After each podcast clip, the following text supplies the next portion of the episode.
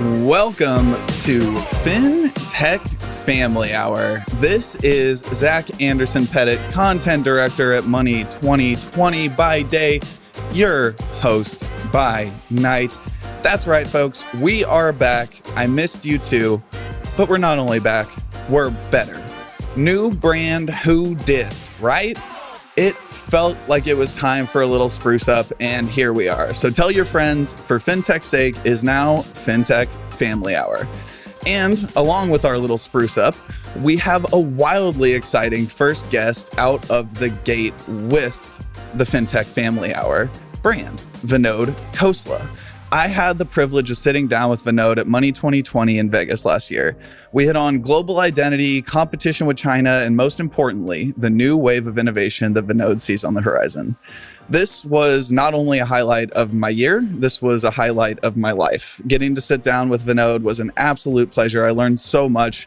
He is a fascinating individual, and I really hope you enjoy this conversation.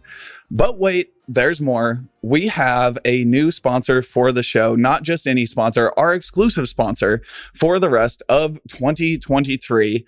FS Vector.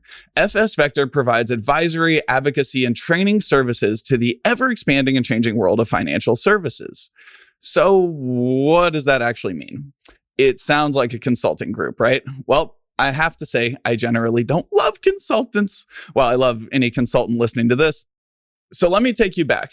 I met John Beccia, the CEO of FS Vector, back when I was running Fountain City FinTech at MBKC.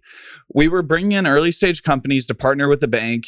If you've ever done bank partnerships in the fintech space, especially in the sponsor bank realm, you know it's just a bit complicated.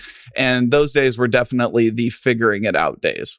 The standard operating procedure hadn't been developed. Actually, I really don't know if it still exists, but there were just so many questions that needed answering from who the program manager is. I mean, number of people that don't even know what a program manager is to figuring out who will be responsible for that and on and on and on not just in the sponsor banking realm, but every aspect of financial services, working with banks and banks working with technology companies. Navigating all of that has always been hard for me. It's been hard for everybody. I generally don't know where to start. And that's when I start asking questions. I was new to banking when I was doing this thing at MBKC. And that's when I met John at FS Vector. As I said, he flew to Kansas City, spent the day in the company of all five of the companies, six of the companies that we had inside of the accelerator at that point. And the thing that I kept hearing from founders over and over and over again was how much time the conversation saved them. Time and money, I really heard a lot about, but we didn't really understand what it meant until we got to the end of the program and we noticed the amount of seeing around corners in highly regulated industries that we were doing. And if you don't do that seeing around corners and asking what's going to happen and skating to where the puck's going to be, you're going to have some issues. So ever since that experience, I've been recommending FS Vector to founder friends, banker friends, friend friends. And here we are welcoming them as an exclusive sponsor. What a time to be alive. But as I've said before, I only allow sponsors on the show that I believe in. Some sponsors that I think are improving the state of the world of financial services, and that is FS Vector, and that is why we're here. You can learn more about FS Vector at fsvector.com. Reach out for a consultation or just have a conversation. It can even be, you know, what you rec- what they recommend for dinner in DC. They're a fountain of knowledge. Reach out, spend some time, you won't regret it. And without further ado, enjoy my conversation with Vinod Khosla. So, last time you were here was 2015. One, where you been? Why haven't you been here? We missed you. And two, fill us in on what's happened since 2015. One of the few people in the world capable of doing that, I think. Well, first you didn't invite me since then. okay, fair, fair. Well, we're fixing that. We're fixing that. We got you here now. But look, 2010 to 2015 was the first wave of innovation we saw. You know, we invested in Square in 2010, then Stripe, then Affirm, then Fundbox, a whole bunch. And innovation happens in wave, and that was the first wave of taking old finance and making it what's called fintech today. The word wasn't much in use. What was what were they calling it then? Like when you invested in Square, was it just uh Just uh, buying stuff tech? yeah, it was a startup that had this ho- small hardware dongle that plugged into your iPhone and it didn't look consequential. of course, it was an attempt at doing finance using tech for small business. So the larger vision was much larger than the hardware dongle seemed to be. Most of you still you who know Square probably remember that hardware dongle. But there was a wave of innovation, and we were very lucky to invest in Square and Stripe and Affirm and Upstart and uh, Fundbox and others. I think we are ready for the next wave of innovation. And innovation happens when technologies come together to enable a new set of services. So the cyber world has been interesting in finance the crypto and blockchain are enabling technologies. And I think people will be surprised how enabling AI will be in this. And as these things come together, I think we'll see, even, see another large wave of innovation the next five years. You know, my, my general view is uh, what the internet was for media, for commerce, for social and communications. And uh, we will see that in fintech for banking, for law. And uh, we haven't talked a lot about software contracts uh, and accountancy in general.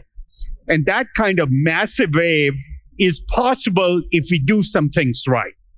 So what are those things? So if there's, it sounds like you're saying we could do a lot more, but we're not because there's blockers sitting between us and Yes. this this future potential of this magical world. Yes, there's massive blockers. What are right now. You know, so I divide crypto into two pieces crypto for the crypto world and crypto for the real world. Okay. And we can talk about each. So far, it's been about tokens and speculation. And that's for the crypto world. And that's been crypto for the crypto world. Even there, uh, we've tended to stay on the totally legal, compliant, regulatory compliant side. Uh, Are you saying that there are cryptocurrencies that are potentially outside of compliance?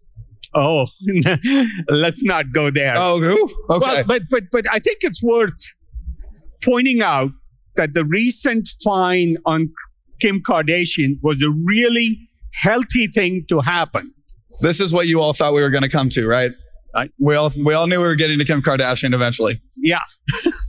you know, for the essentially abuses of finance, uh, and I know you have somebody from the CFPB yeah. speaking. That's really important to be compliant with them, with the FTC, with the SEC. If we do that, suddenly much larger businesses become possible. And I think that's what we need to do. But the first thing is say abuses like promoting tokens or pump and dump streams uh, schemes where certain VCs are just pumping up tokens and then selling them, not holding them. I don't mind if somebody invests and holds, but uh, selling them soon after is a pump and dump scheme. If those abuses are stopped, I think we will be in a world where real long term businesses can be built and will be built. And I think that's what it takes. And so I guess the you take a step deeper into it and I guess you kind of have this fiat like regulate it better or regulate it stronger. But what what does that mean I guess as you get into the practice of it? Is it more so just that we need a lot of what has existed in the centralized world to be applied decentralized in a decentralized world in terms of KYC, all these pieces? So let's be clear without KYC, without identities, we can't have regulatory compliance, I agree with you that right? Uh, you want to know when somebody is a terrorist if you're in India. Yeah. You know, the Indian government worries a lot about terrorism. You worry about drug smuggling or sex trafficking or pick your favorite illegal activity. Pick your favorite. uh, and there's one in every part of the world. As long as you can follow them through KYC, AML, those kinds of things, I think much more will be possible with crypto. And I think that's why first we stop and, and penalize the abusive uses of crypto. And, and there are sort of valid uses. If you're in Venezuela, I think it's a valid use to have Bitcoin as a uh, store of Yeah. value for you. Or Sure. if you're frankly in China, it's Yeah. a good store of value. Going through There are- hyperinflation. Yeah. Money, international money transfers, those have been good uses for crypto, but it gets mixed in with a lot of illegal uses that we've tended to avoid. So we've ended up in the first generation of crypto doing companies like Anchorage, you know, where institutions can hold crypto assets in a compliant way. Um, we're investors in Lead Bank. We can come back to talk about it. But once we get rid of this, we can start to build real businesses. Yeah. So actually, let's talk about Anchorage and let's talk about Lead Bank at the same time because you and I were talking backstage, and one of the things you were saying is that there's not really a good. I can't remember how you phrased it, but you said something along the lines of like, there's not a good digital first bank or not a tech first bank, something along those lines. And I was actually thinking about Anchorage, right? Because as of now, they have a charter and thinking about a lead who you've also invested in. When you think about those, granted, Anchorage is truly a the crypto first bank how do you think about the delineation there? I, I guess I'm just thinking about these the world of banks kind of meeting in the middle and coming together. Like, what's the thesis for you? So there's multiple things, right? Anchorage was set up to be compliant enough so institutions could hold these assets. Sure. And, and that would enable better activity in the exchanges. So exchanges and what Anchorage was doing in terms of managing crypto assets for institutions was very complementary. Um, there's another piece once you go into the mainstream world. You know, at Square, we discovered there really wasn't a white label bank you could use that was designed for the mobile world, the internet world, the uh, essentially the new world. And what Jackie Reses, who was at Square and uh, worked with me there, started a new bank called Lead Bank with a full banking charter. And she'll be here and speaking, so go listen to her. And it needs to be digital first with digitally oriented services and settlements and all the, the bank, the core banking system has to be very, very responsive, which is what the internet world is about. At the same time, you want to be banking compliant, which means generally identity in some form. Yep. And we are also investors in WorldCoin, proof of personhood. But we also want to be compatible with the crypto world and the blockchain world. And the hope is that somebody like a lead bank can be in the core banking world, a an American bank Mm-hmm. that also serves the needs of the crypto community. For example, you can preserve the key requirements of the blockchain world, which is things like distributed trust, anonymity, and other things, and still do KYC AML when a regulator wants to track a transaction. That doesn't mean everybody in the world needs to know who you were.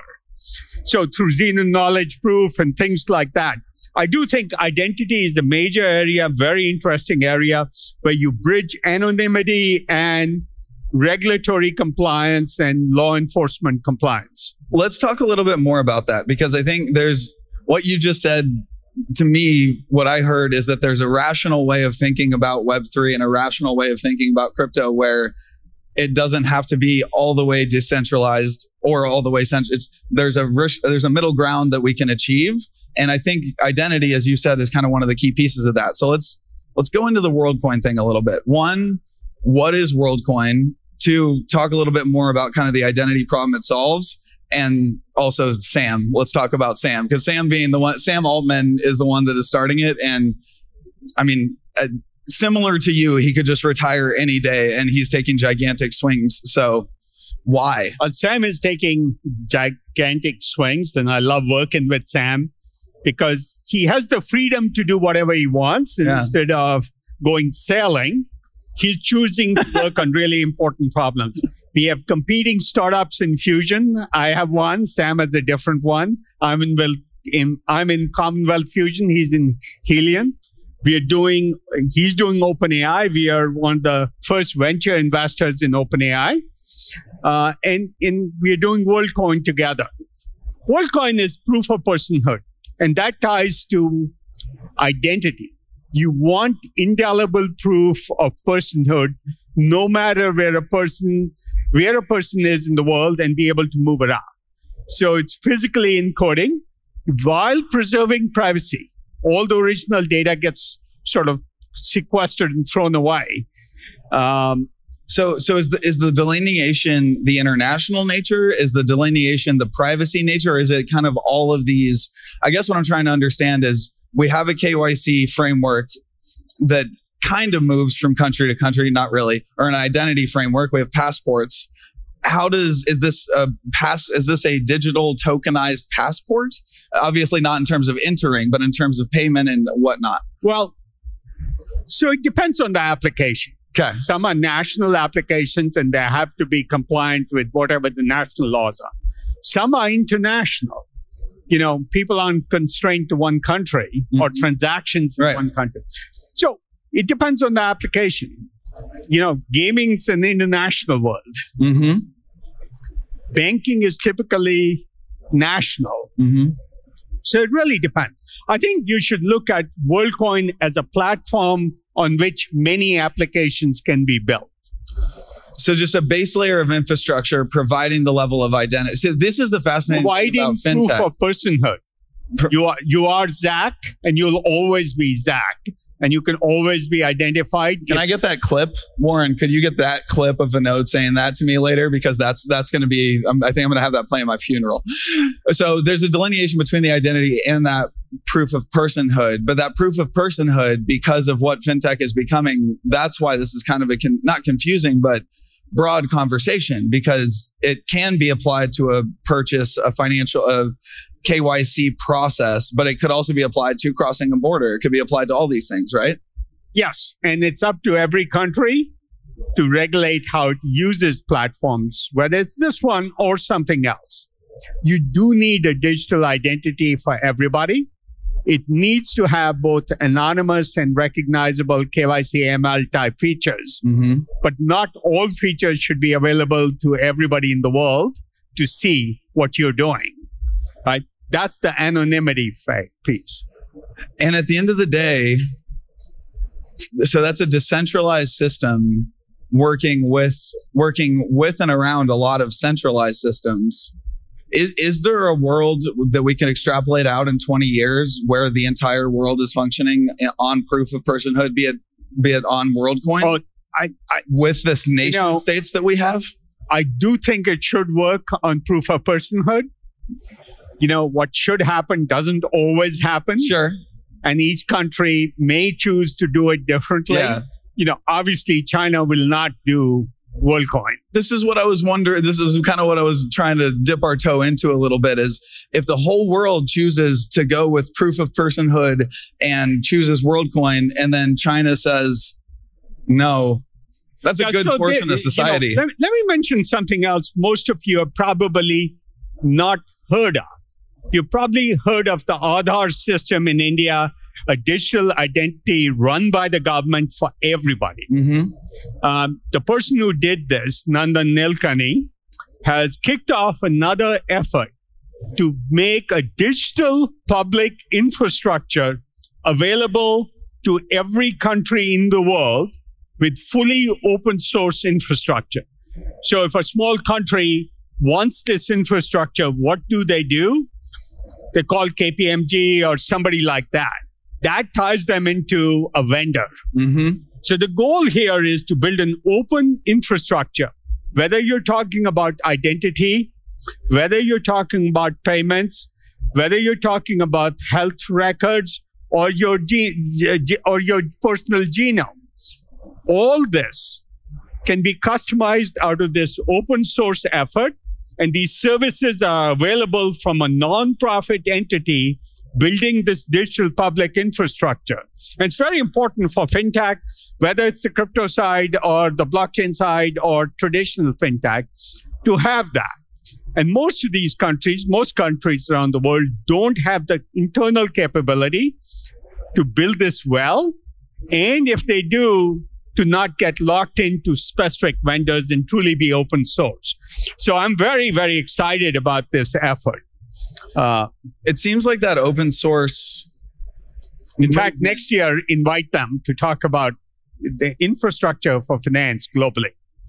Sounds like we have a third for this conversation next year. Then we'll just put them, put them right there. We'll do that.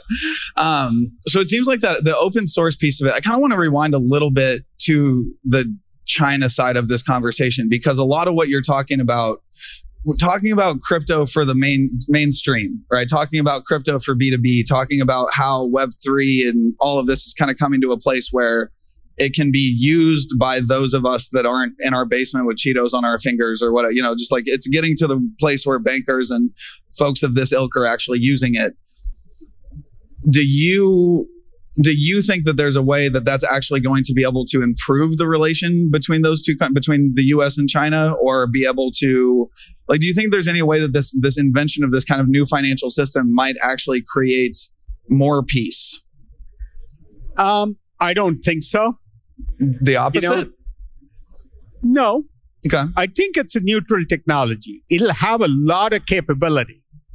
But what China does will be in China's interest what we do will be in our interest. Mm-hmm. I've said publicly we will, over the next 20 years, be in a techno-economic race or war with China. Mm-hmm. And that's a good thing for the world because there's multiple parties competing with new technologies. And it doesn't matter whether it's fintech or blockchain or crypto uh, or fusion, re- uh, you know, or rocketry. Um, I think a technology race is good for the planet. But people's self interest will determine how they use what the capability that's provided. I think the platforms will open up a lot more possibility for entrepreneurs to innovate. And that's what's interesting to me. It, so let's go back to that. So in a, and one of the things that I want to, and we're getting closer to time. So I really want to hit on one thing that I think you are the expert in, which is innovating in hard times and thinking about building companies in times that maybe don't seem like the right time to build a company. You know, Talk. so my message to all of you entrepreneurs, especially, is it, the times may be hard, but that's a good thing.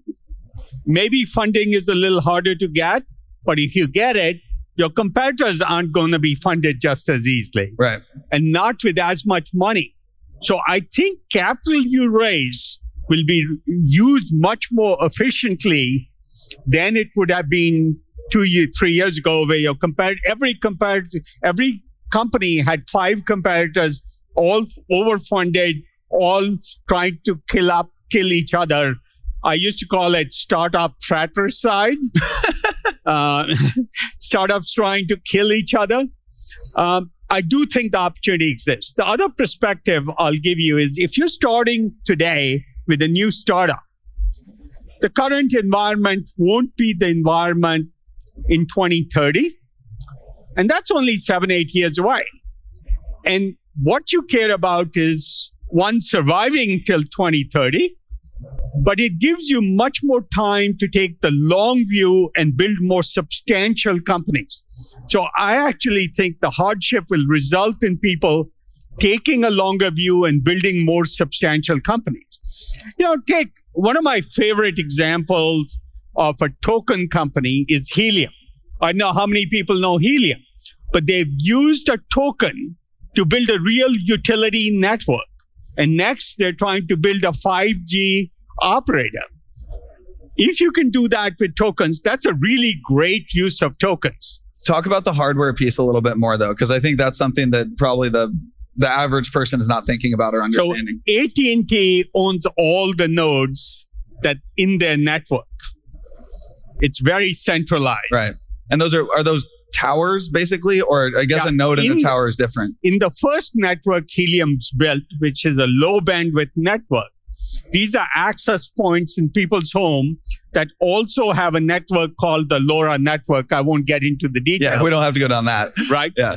But that hardware piece lets me at home, and there's uh, millions of people who've ordered these, sitting at home with access points that enable a citywide network in most cities in the US and many international cities. So a network can be built with very low capex because of the token tokenized nature of contributions. Yeah. And because of that, uh, they can offer much lower price, more accessible service. If you have an environmental or a weather sensor at home, you know, if it's pennies a month, you'll put it on the network and it'll be live. If it's dollars a month, most sensors won't ever make it into the network. But it's exciting if you could do the same thing with 5G. Yeah. It's an interesting. So tokens have real uses. Yeah. That's Tokens what I was trying to drive this towards. is- yes, exactly. Use you cases. know what helium has done is created a network effect and many media companies also created network effects and lock people in Hivemapper is another example of a company building a network effect with an open source approach no single entity controlling the maps they're trying to build to compete with the various google apple maps yeah. right? So there are really good uses for the blockchain. But we gotta say, what are those and where they do they affect large functions of everyday life? And that's in banking, it's lending, it's borrowing, it's mortgages. All these things can be addressed. All of insurance, all these can be addressed with blockchains very, very effectively by reducing the labor content, making them smoother and faster, and decentralizing them so you don't need a central authority. Yeah. You know, for payment rails, why should you have to go through centralized institutions? Well, the MasterCard employees in the crowd would have a very specific answer for you, but at the end of the day, I don't have a philosophical one. So I'm excited about all the possibilities and what all these entrepreneurs here are doing. So It seems like the blockchain and this idea of this Web3 thing is it's expanding so far beyond fintech that it's getting to a point where I mean, we just spent I think like 3 minutes talking about telecommunications, right? I mean, it's it's fascinating the way that it's expanding and like it seems like the next ver- this is what you need to write is the fintech is eating So let me give you a very specific example. Sure. You put your money in a Bank of America, and their a big part of their profits is mortgage lending. Now, why shouldn't you put money on the blockchain into mortgage formation if the other pieces can be handled effectively? You wouldn't have the Wells Fargo scandal we had that killed, you know, set the world back in 2008. And so could mortgage formation be done differently? Capital formation be done differently? Yes, if you prevent abuses. And frankly, it's on the regulators to clarify the rules. The regulators have done a poor job of saying, here's the set of rules. And I think people are working on it, and hopefully you'll hear something more about that. But clear rules on what you can, can't do from a consumer protection point of view, from a uh, banking, SEC trading point of view. Uh, the sooner it becomes clear, the sooner all these things become real. Yeah.